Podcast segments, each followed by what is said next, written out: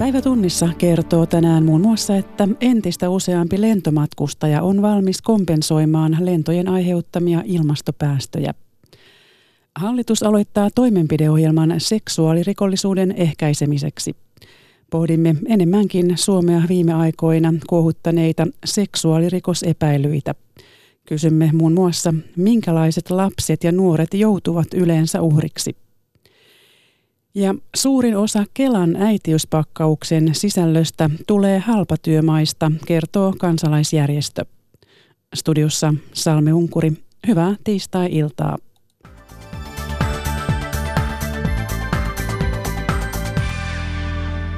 Yhä useampi lentomatkustaja on halukas kompensoimaan lentojen aiheuttamat ilmastopäästöt.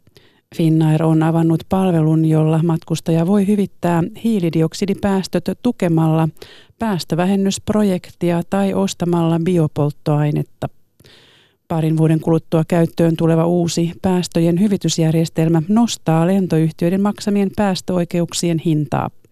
Jari Tanskanen. Porilainen Anneli Tappola jonottaa Helsinki-Vantaalla lähtöselvitysautomaatille. Edessä on pitkä lento Miamiin ja päästöt huolettavat. En ole sillä tavalla ajatellut vielä, että se estäisi tämmöistä matkustamista mun kohdalla. Että... Kaukolennolla päästöjen hyvitys maksaisi 6 euroa. Olli Korhonen olisi tämän valmis maksamaan. No ei se 6 euroa ehkä ihan hirveästi siihen lippuun lisäksi ole. Että... Finnairin kyselyn mukaan jopa puolet lentomatkustajista olisi halukas kompensoimaan aiheuttamiaan päästöjä. Finnairin kestävän kehityksen johtaja Kati Ihamäki. Kauko lennon keskimääräisen kompensoinnin voi sillä kuudella eurolla tehdä. Se on 6 euroa tonni on tämä hinta näille päästövähennysprojekteille. Ja... Yhtiö on avannut palvelun, jolla matkustaja voi ostaa biopolttoainetta tai tukea esimerkiksi pohjoismaisen ympäristörahoitusyhtiön Nefkon energiatehokkaiden puuliesien käyttöönottoa Mosambikissa. Nefkon ohjelmajohtaja Kari Hämekkoski. Tämä on hyvin spesifinen tuote kehittyviin maihin, jossa voidaan päästöjä suht helposti vähentää. Viime vuonna Finnair maksoi EUn päästöoikeuksista 11 miljoonaa euroa. Parin vuoden kuluttua tuleva lentoliikenteen hyvitysjärjestelmä Korsia tulee nostamaan päästöoikeuksista maksettavaa hintaa, koska ilmaisia oikeuksia on tarjolla entistä vähemmän. Biopolttoaineisiin siirtyminen olisi tärkeä kehitysvaihe kohti vähäpäästöistä lentämistä, mutta Euroopassa kehitys on ollut hidasta, harmittelee EU-komission liikenteen pääosaston pääjohtaja Henrik Hololei. Tärkeä kysymys on se, että miten pystytään käyttämään biopolttoaineita ja nimenomaan niitä kestäviä biopolttoaineita. Tämä on yksi, yksi, yksi avainkysymys ja, ja tällä hetkellä se niin sanottu uptake on siinä vielä aika pieni. Niinpä Finnair voi ostaa biopolttoainetta vain Kaliforniasta Suomeen lentäviin koneisiin. Helsinkiin Vantaalta biokerosiinia ei saa. Mutta Tulevaisuudessa lentäminen voi tapahtua osittain myös sähköllä. Lentokonevalmistaja Airbus esittelee ensi vuonna matkustajakoneen, jossa osa matkasta lennetään sähköllä. Konetyyppi kiinnostaa myös Finnairia ainakin kotimaan reiteille. Hallitus on valmis tukemaan seksuaalirikosten tuomioiden koventamista, jos eduskunta niin haluaa. Hallitus on kertonut toimenpideohjelmasta seksuaalirikollisuuden ehkäisemiseksi. Politiikan toimittaja Robert Sundman raportoi eduskunnasta iltapäivällä. No täällä eduskunnassa on juuri päättymäisillään hallitus- ja oppositiokansanedustajien eduskuntaryhmien tiedotustilaisuus. Hallitus-oppositiorajojen yli tuntuu nyt löytyvän tukea kolmelle lankihankkeelle, jotka ovat jo eduskunnan käsittelyssä ja niitä siis kiirehdittäisiin. Näitä ovat rikoslain muuttaminen niin, että kiristettäisiin asteikkoja lasten seksuaalisen hyväksikäytön osalta. Lisäksi poliisin henkilötietologia muutettaisiin niin, että netti nettirikollisten suhteen tiedon käsittely ja kerääminen helpottuisi. Ja sitten on vielä kansalaisuuslain muutos niin, että terrorismirikoksista tuomittuja voitaisiin nykyistä helpommin karkoittaa ja heiltä voitaisiin poistaa kansalaisuus. Eduskuntaryhmät toivovat, että hallitus selvittää, voidaanko lisätä tähän myös törkeät väkivalta- ja seksuaalirikokset. Ennen tätä eduskuntaryhmien kokousta oli koolla tosiaan myös hallitus ja hallitus käsitteli kokouksessaan paitsi näitä lakihankkeita myös sitä, pitäisikö resursseja lisätä. Kuunnellaan mitä sisäministeri kokoomuksen Kai Mykkänen sanoi. Varmistamme aiempaa paremmin, että poliisi pystyy etukäteen tunnistamaan netissä tapahtuvan seksuaalirikoksen houkuttelun, että ollaan kouluissa sosiaalityö lastensuojelun kanssa nopeammin läsnä silloin, kun alkaa tämmöisiä vyyhtejä tapahtua ja irrotetaan siitä kierteestä. Ja myös, että me varmistamme, että Suomessa ei asiattomasti ää, ulkomaalaisia oleskele, jos ei oleskelulupaa ole, ja että jos täällä käyttäytyy pöyristyttävällä tavalla seksuaalirikosten osalta, niin Suomesta joutuu silloin lähtemään. Tilanne varmasti elää vielä tällä viikolla ja hallitus jatkaa näiden asioiden käsittelyä perjantaina. Näin politiikan toimittaja Robert Sundman eduskunnasta iltapäivällä. Ja jatketaan vielä alaikäisiin kohdistuneista seksuaalirikosepäilyistä.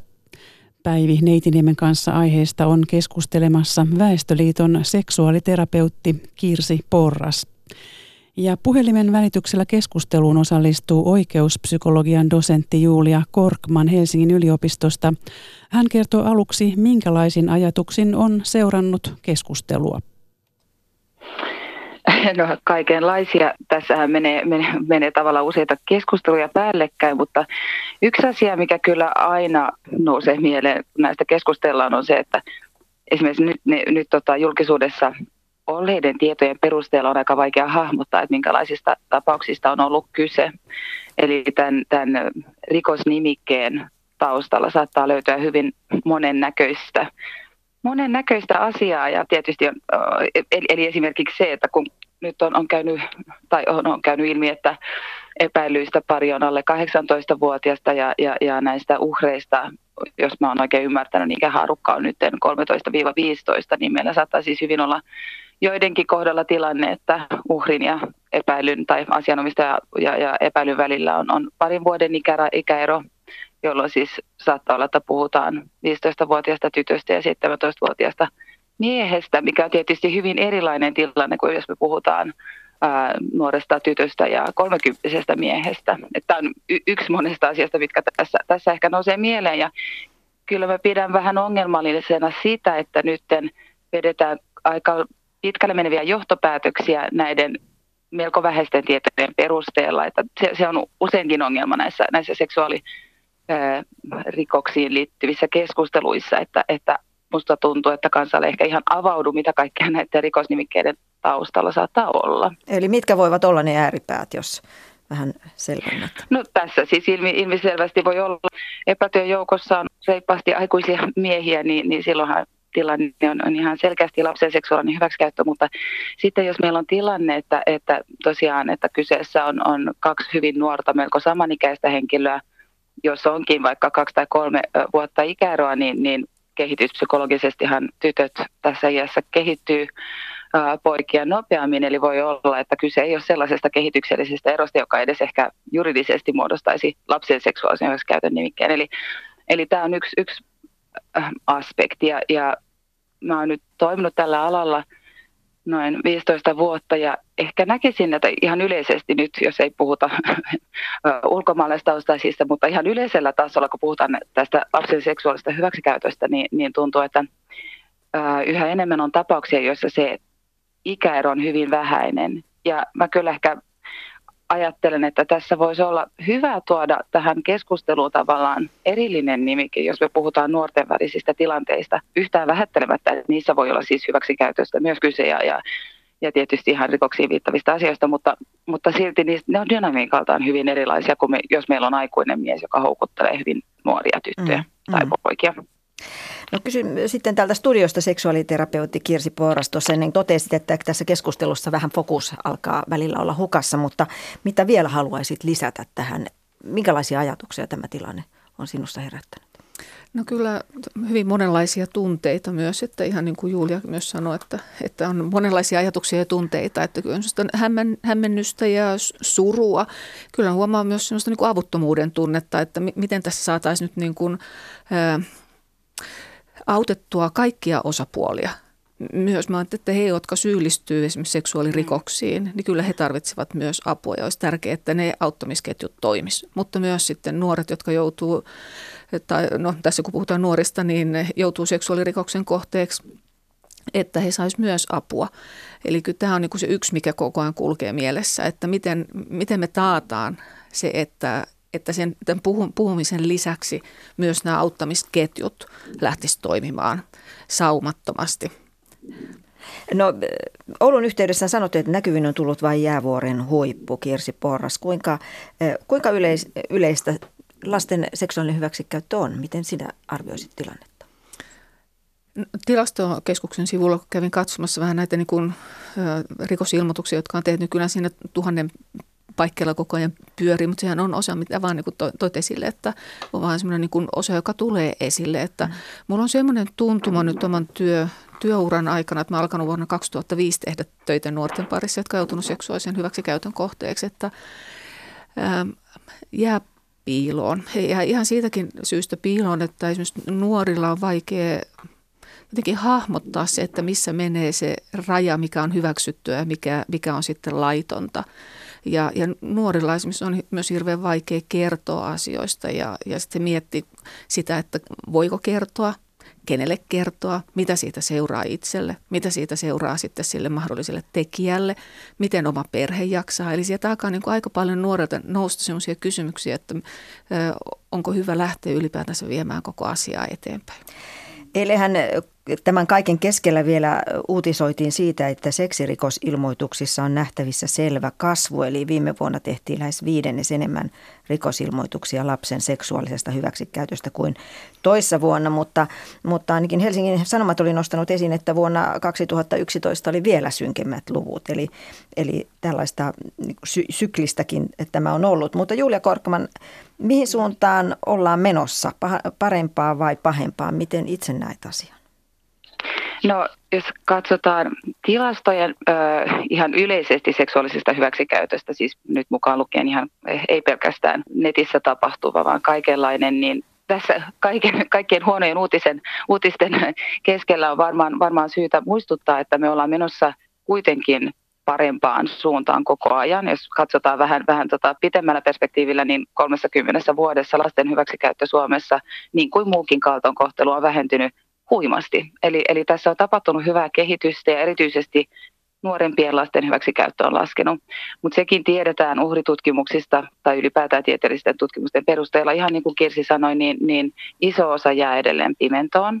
Ja nuorten kohdalla voi hyvinkin olla, olla sellainen tilanne, että, että he eivät siinä tilanteessa, jossa, jossa heillä on yhteydenpito tai jossa heitä hyväksi käytetään, ehkä edes koe sitä tilannetta hyväksi käytöksi, vaan se tulee sitten myöhemmin tavallaan tämä realisointi. Ja sitten toinen asia on tietysti se, että nuoret on siinä iässä vielä seksuaalisuus on niin kuin kehitystehtävä ja siihen liittyy todella paljon hämmennystä ja, ja muuta ja sen keskellä voi myös olla vaikea navigoida. Ja ihan selvää on se, että nuorten, nuorten joukossa valtaosa niistä, jotka eivät näistä kerro aikuisille, niin ne eivät niistä kerro, koska ne ei pidä niitä kovin vakavina.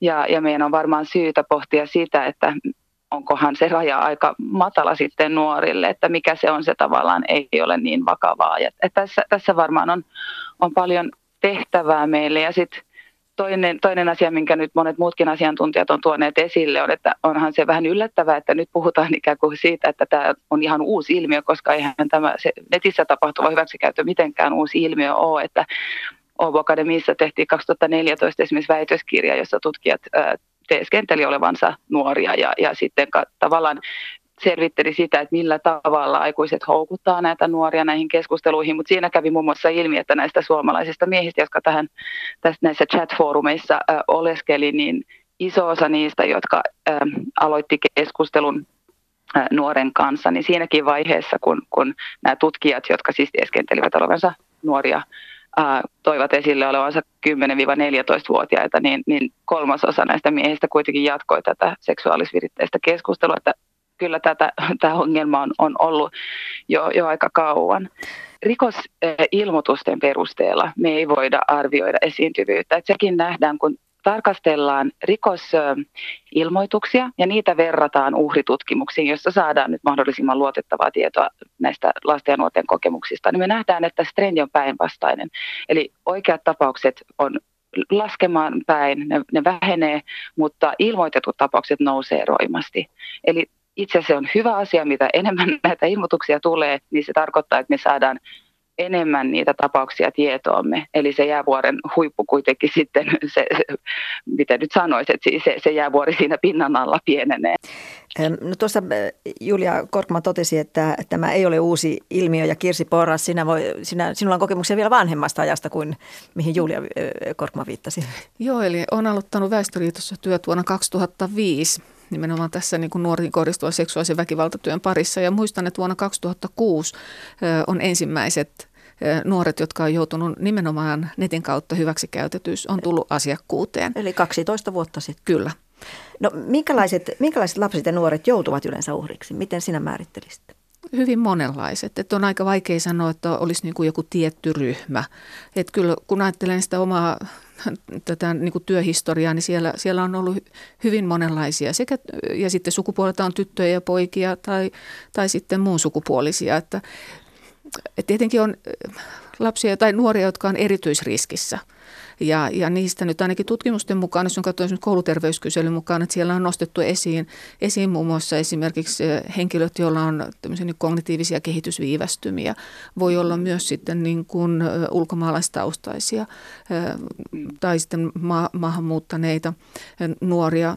Voi olla myös sitten, jos on ylipäätänsä kehitysviivästymää, ja, ja sitten ainakin kouluterveyskyselyn mukaan seksuaalisen väkivallan kohteeksi on joutuneet myös nuoret, joilla, joilla se oma niin kuin, seksuaali-identiteetti tai sukupuolinen identiteetti on muuta kuin hetero. Eli nämä nyt on nousseet esille tässä kouluterveyskyselyssä. No entä Julia Korkman, millaisia, ketkä sinä nimeäisit alttiiksi joutumaan uhreiksi tällaiseen No mä taas kun niin kuin tutkimustiedon ja sitten myös poliisin kanssa työskentelyn kautta, eli mä, mä siis koulutan ää, ja työnohjaan poliiseja ympäri Suomea vuosittain, eli, eli nyt kymmenen vuoden ajan on seurannut tätä kenttää siitä näkökulmasta ja, ja sitä kautta näkee todella paljon näitä tapauksia, niin, niin kyllä mä kompaan Kirsiä tässä, tässä ää, erittäin paljon. Ää, näistä kaikista mainituista ryhmistä on, on niin kuin kyllä ne näkyy, näkyy siinä konkretian tasolla myös tutkimuksissa. Ja sitten sit me tiedetään myös, että vaikka, vaikka tosiaan lapset ja nuoret Suomessa yleisesti voi yhä paremmin ja heihin kohdistuu yhä vähemmän tällaisia kaltoinkohteluja, niin ää, pieni osa voi huonosti ja heihin ikään kuin kohdistuu monenlaista kaltoinkohtelua. Ja se tiedetään, että jos esimerkiksi on riskiä muulle, tai siis jos lapsi on kokenut muunlaista hyväksikäyttöä tai kaltoinkohtelua, niin riski myös esimerkiksi netissä tapahtuvalle hyväksikäytölle kasvaa sanoi oikeuspsykologian dosentti Julia Korkman Helsingin yliopistosta. Päivi Neitiniemen haastateltavana oli myös Väestöliiton seksuaaliterapeutti Kirsi Porras.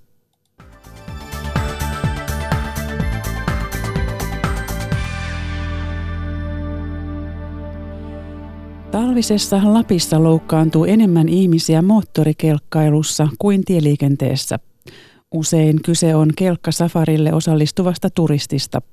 Viranomaiset toivovat, että safariyritykset erottelisivat asiakkaansa taitojen mukaan ja järjestäisivät ensikertalaisille ajelua helpolla ja suljetulla alueella. Osalta kelkan ohjaimiin pääsy pitäisi viranomaisten mukaan kieltää. Kun kelkkasafareita alettiin 80-luvulla tarjota, osallistujat olivat usein yritysasiakkaita, vauhtiin ja moottoreihin tottuneita eurooppalaismiehiä. Nyt asiakaskunnassa näkyy Lapin matkailijakirjo koko laajuudessaan. Safareita varaavat niin kiinalaiset eläkeläiset kuin israelilaiset perheenäidit. Kuluttajaturvallisuuslain toteutumista kelkkasafareilla valvova ylitarkastaja Jaakko Leinonen turvallisuus- ja kemikaalivirastosta arvioi, että kaikki eivät tiedä, mitä safari tarkoittaa. Heillä on käsitys siitä, että voidaan istua jeepissä ja katsoa sitten jääkarhuja, mutta sitten paikan päällä vasta realisoituu, että siihen liittyy kelkka, jolla lähdetään ajamaan itse. Puolen tunnin perehdytys hallintalaitteisiin ja käsimerkkeihin riittää useimmille, mutta ei kaikille. 160 Lapin keskussairaalassa viime talvena hoidetusta kelkkaturman uhrista valtaosa oli turisteja. Määrä on liian suuri, sanoo myös Lapin liikenneonnettomuuksien tutkijalautakunnassa istuva poliisi Eero Heikkilä pitäisi varmaan jatkossa alkaa safariyritysten ja palveluntarjoajien kiinnittämään huomiota siihen, että minkälaisessa maastossa, minkälaisiin ajotilanteisiin näitä asiakkaita viedään ja sitten myös se, että ovatko nämä ensikertalaiset niin soveliaita siihen, että he kuljettaa kelkkaa, jossa on matkustajakyydissä. Sekä Heikkilän että ylitarkastaja Leinosen mukaan safariyritysten pitäisi erotella asiakkaat ajotaidon mukaan. Aloittelijoille sopisi kelkkailu peltoaukealla tai jäällä, mutta ei metsässä. Riskikuljettajaa ei saisi päästä ohjaimiin lainkaan, vaan tarjota kyytiä oppaan ajamassa moottorireessä. Ylitarkastaja Jaakko Leinosen mukaan kelkkailu on osalle liian vaikeaa onnettomuustilastoissa niin näyttäytyy vähän iäkkäämpien naisten osuus kohtuullisen korkeana. Poliisin mielestä aloittelevan kuskin kyydissä ei saisi olla matkustajaa lainkaan. Toimittaja oli Annu Passoja. Yksi suomalaisen yhteiskunnan ylpeyden aiheista on äitiyspakkaus. Kansalaisjärjestö Finwatch moittii useiden äitiyspakkauksen tuotteiden valmistamista oloissa, joissa työntekijöiden oikeuksia poljetaan. Finwatchin mukaan kansaneläkelaitoksen kilpailutuskriteerit korostavat halvinta hintaa vastuullisuuden sijaan. Finwatch on selvittänyt vuoden 2018 äitiyspakkauksen tuotteiden valmistusoloja. Kaija Kelman soitti toiminnanjohtaja Sonja Vartialalle Finwatchiin. Sonja Vartiala, missä maissa ja millaisissa oloissa tuotteita valmistetaan äitiyspakkaukseen? No, meidän selvityksen mukaan suuri osa näistä äitiyspakkauksen tuotteista tuotetaan niin sanotuissa halpatyömaissa, joissa on kohonnut riski ihmisoikeusloukkauksille tuotannossa. Ja meidän selvityksen mukaan jopa 12 äitiyspakkauksen tuotte- tuotteessa niin oli tämmöisiä vakavia ö, työelämän oikeuksien loukkauksia – ja puutteita löytyi myös muista, muista tuotteista. Lisäksi näiden tuotteiden raaka-aineiden alkuperä on pitkälti hämärän peitossa, mitä tulee tekstiilituotteisiin. Millä tavalla työntekijöiden oikeuksia rikotaan tuotannossa? No, hyvin yleisiä oli esimerkiksi erittäin pitkät työpäivät. Eli ylitettiin ihan tällaisia kansallisen lainsäädännön mukaisia ylityötuntien rajoja. Eli saatettiin tehdä jopa 88 tuntia, tuntia ylitöitä kuukaudessa, eli aivan valtavia määriä. Sitten osalle työntekijöistä maksettiin selkeästi elämiseen riittämätöntä palkkaa, joista oli huomautettu näissä tehtailla tehtyissä vastuullisuusauditoinneissa. Myös työturvallisuuspuutteita löytyi osan tuotteiden takaa. Tietävätkö yritykset, millaisissa oloissa tuotteita tai niiden raaka-aineita valmistetaan? Raaka-aineiden alkuperä oli suurimmalle, erityisesti tekstiilituotteita tuottaville yrityksille, niin täysin hämärän peitossa. Eli vain yksi yritys oli käyttänyt sertifioitua puuvillaa tämän vaatteen tai tuotteen valmistuksessa. Eli tässä on varmaan se merkittävin puute.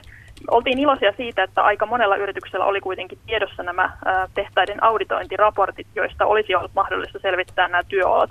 Mutta ehkä tämän kyselyn aikana meille kävi selväksi, että vain harva yritys oli ajatuksella lukenut näitä auditointiraportteja läpi. Äitiyspakkauksessa on yli 60 tuotetta.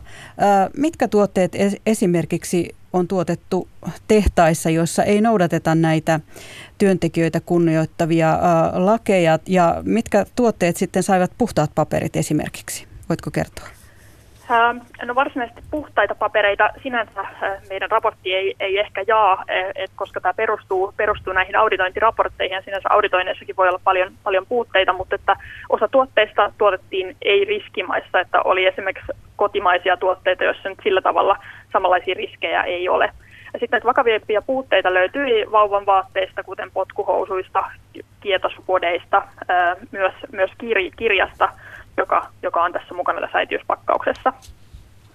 Niin Suomessa on ainakin valmistettu tämä varsinainen pahvipakkaus ja patja. Kela kilpailuttaa äitiyspakkauksen tuotteet. Sonja Vartiala, mitä te toivotte kansaneläkelaitokselta? No kyllä me toivotaan, että näihin sosiaalisen vastuun kriteereihin kiinnitettäisiin nyt aivan uudella tavalla huomiota, että tähänkin asti joitain kriteereitä on ollut näitä äitiyspakkauksia kilpailutettaessa, mutta ne on olleet sellaisia, että niillä ei pystytä puuttumaan näihin meidän esiin tuomiin ongelmiin. Eli nyt pitäisi selkeästi esimerkiksi ottaa vertailukriteereitä, laatia tämmöiset tiukat sopimusehdot, joihin sisältyy vastuullisuuteen kannustava code of conduct, ja, ja varmistaa kaiken kaikkiaan se, että näiden, näiden tuotteiden tuotannossa koko sen sopimuskauden aikana niin nämä ihmisoikeudet toteutuu. Ja ehkä myös ekologisuuteen olisi syytä kiinnittää huomiota näin IPCCn ilmastoraportin jälkimainingeissa, eli miten esimerkiksi kiertotaloutta voitaisiin huomioida äitiyspakkauksen tuotteissa, ja onko perusteltu, että näitä tuotteita tässä pakkauksessa on esimerkiksi näin paljon. No milloin on odotettavissa, että äitiyspakkauksen tuotteet ovat sitten vastuullisempia kuin nyt? No, meillä on ollut Kelan kanssa hyvä vuoropuhelua, että jo tähän 2020 äitiyspakkauksen kilpailutuskriteereihin niin otettiin nyt hieman enemmän huomioon näitä sosiaalisen vastuun kysymyksiä. Ja tietenkin me toivotaan, että tämä meidän, meidän raportti ja siinä annetut suositukset niin kirittää Kelaa jatkamaan tätä työtä ja sitten se 2021 äitiyspakkaus voisi olla sellainen, jossa näitä ihmisoikeuskysymyksiä ja ekologisia kysymyksiä niin on otettu aivan uudella tavalla huomioon totesi Finwatchin toiminnanjohtaja Sonja Vartiala. Kela pitää selvitystä tärkeänä ja on avustanut sen laadinnassa. Äitiyspakkauksen tuotteiden vastuullisuutta valvotaan jo nyt ja sitä kehitetään edelleen. Etuuspäällikkö Johanna Aholainen.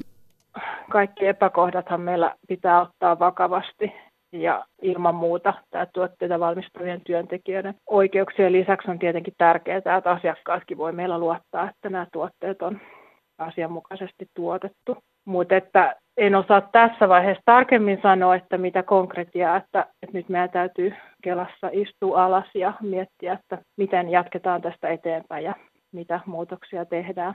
Niin, tuossa Finwatchihan moitti, moitti Kelaa, että tämä tuotannon vastuullisuus on niin sivutettu näissä kilpailutuskriteereissä. Niin voisiko tämä vastuullisuus olla jatkossa yksi kriteeri? Kyllä joo, että tietenkin se on sanomattakin selvää, että se on tärkeä asia, että meidän täytyy nyt miettiä tarkemmin, että kuinka laajasti me voidaan vastuullisuutta käyttää valintakriteerinä. Että täytyy huomioida se hankintalaki ja toki EU-lainsäädäntö. Mutta tämä nyt edellyttää meillä selvitystietä, että meidän täytyy miettiä, että kuinka me voidaan konkreettisesti tulevissa tarjouspyynnöissä tämä huomioida. Teemu Hallamaa haastatteli.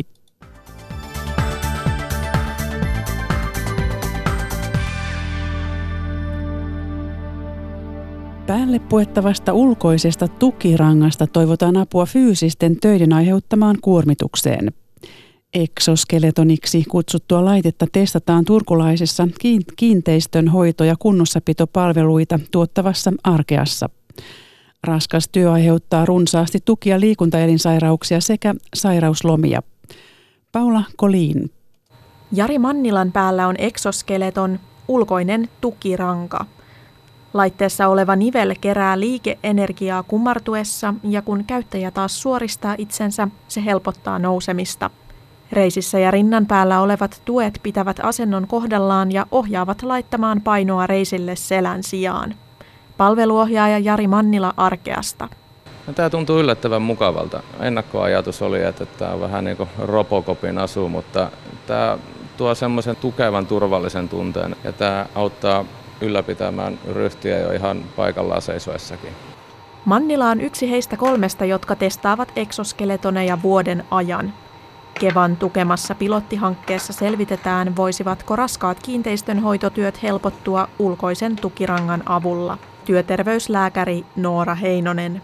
Työterveyslääkärin vastaanotolla niin tuki- ja liikuntaelinoireet on se yleisin syy ja sairaspoissaolosta tällä työpaikalla kiinteistöhoidossa, niin tuki- ja liikuntaelinsairaudet muodostaa noin kolmanneksen. Hieman erilaisia eksoskeletoneja käytetään jo terveydenhuollossa, muun muassa halvauspotilaan kuntoutuksessa. Päälle puettavan tukirangan käyttö raskaissa työtehtävissä on kuitenkin Suomessa uutta. Arkealla seurataan tiiviisti, millaiset vaikutukset eksoskeletoneilla on. Seuranta tapahtuu muun muassa kuntotestien avulla. Työfysioterapeutti Sari Lähteelä. Mä uskon, että tästä olisi hyötyä. Me toivotaan nyt, että me saataisiin sinne alaselän kuormitusta vähentymään just tämän robotin kautta. Odotukset ovat korkealla, sanoo asiantuntija Niko Suvisto Arkealta. Se, että selvästi voitaisiin nähdä, että he jaksaa paremmin, niin se olisi kyllä hieno, hieno tavoite. Meillä on nyt jo muilla meidän yrityksen toimialoilla hyvin paljon kiinnostusta tähän. Eli heti jos saadaan positiivisia kokemuksia näistä, niin ihan varmaan ainakin meidän yrityksessä otetaan enemmän käyttöön. Ja lopuksi vielä Yhdysvaltoihin, jossa presidentti Donald Trumpin väitetyt Venäjä-yhteydet ovat jälleen nousseet mediahuomion keskiöön. Lehtitietojen mukaan Trump olisi salannut hänen ja Venäjän presidentin Vladimir Putinin tapaamisten yksityiskohtia. Lisäksi liittovaltion poliisin FBIin väitetään tutkineen, vaikuttiko Venäjä Trumpin päätöksen erottaa FBIin johtaja James Comey. Trump kiisti eilen väitteet Venäjän hyväksi työskentelemisestä. I never worked for Russia. Not only did I never work for Russia, I think it's a disgrace Presidentti Donald Trumpin mukaan hän ei ole koskaan toiminut Venäjän hyväksi. Trumpin mukaan pelkkä asiasta kysyminenkin on häpeällistä. Toimittajilla oli kuitenkin syytä kysyä asiasta, sillä New York Times-lehti uutisoi muutama päivä sitten, että liittovaltion poliisi FBI oli ryhtynyt tutkimaan, toimiko Trump tietoisesti Venäjän hyväksi erottaessaan FBIin pääjohtajan James Comeyn ensimmäisen virkavuotensa alkupuolella toukokuussa 2017. Washington Post-lehti puolestaan uutisoi, että Trump olisi salannut Venäjän presidentin Vladimir Putinin tapaamisen yksityiskohtia jopa hallintonsa jäseniltä. Lehden mukaan Trump olisi ottanut haltuunsa presidenttien tapaamisessa Hampurissa tulkkina olleen muistiinpanot ja kieltänyt häntä keskustelemasta tapaamisesta – Washington Postin mukaan asia oli selvinnyt, kun Valkoisen talon neuvonantaja sekä ulkoministeriön korkea virkamies olivat tiedustelleet tulkilta lisätietoja kesän 2017 Hampurin tapaamisesta. Trump sanoi eilen, ettei tiedä asiasta mitään ja tyrmäsi Washington Postin uutisen valeuutiseksi. I just don't know anything about it. I read it this morning. Uh, Tosiasia kuitenkin on, että Trump on tavannut Putinia aiemmista Yhdysvaltain presidenteistä poiketen. Tapaamisissa ei ole aina ollut muita hallinnon jäseniä läsnä. Esimerkiksi Helsingissä presidentit keskustelivat pari tuntia vain tulkit paikalla. Trump on myös erittäin poikkeuksellisesti tavannut Putinin myös ilman omaa tulkkia. Hampurin G20-kokouksen yhteydessä presidentit tapasivat myös toisen kerran ja tuolloin läsnä oli vain Putinin tulkki. Edustajanhuoneen demokraattijohtoinen ulkoasiainkomitea on jo ilmoittanut ryhtyvänsä tutkimaan Trumpin ja Putinin tapaamisten sisältöä. Samaan aikaan Trumpin ja hänen kampanjansa mahdollisia Venäjä-yhteyksiä tutkitaan erikoissyyttäjä Robert Mullerin johdolla. Mullerin Venäjä-tutkinnan on arvioitu olevan loppusuoralla. Washingtonista Paula Vileen. Ja tähän raporttiin Yhdysvalloista päättyy tiistain päivätunnissa. Mukavaa loppuiltaa.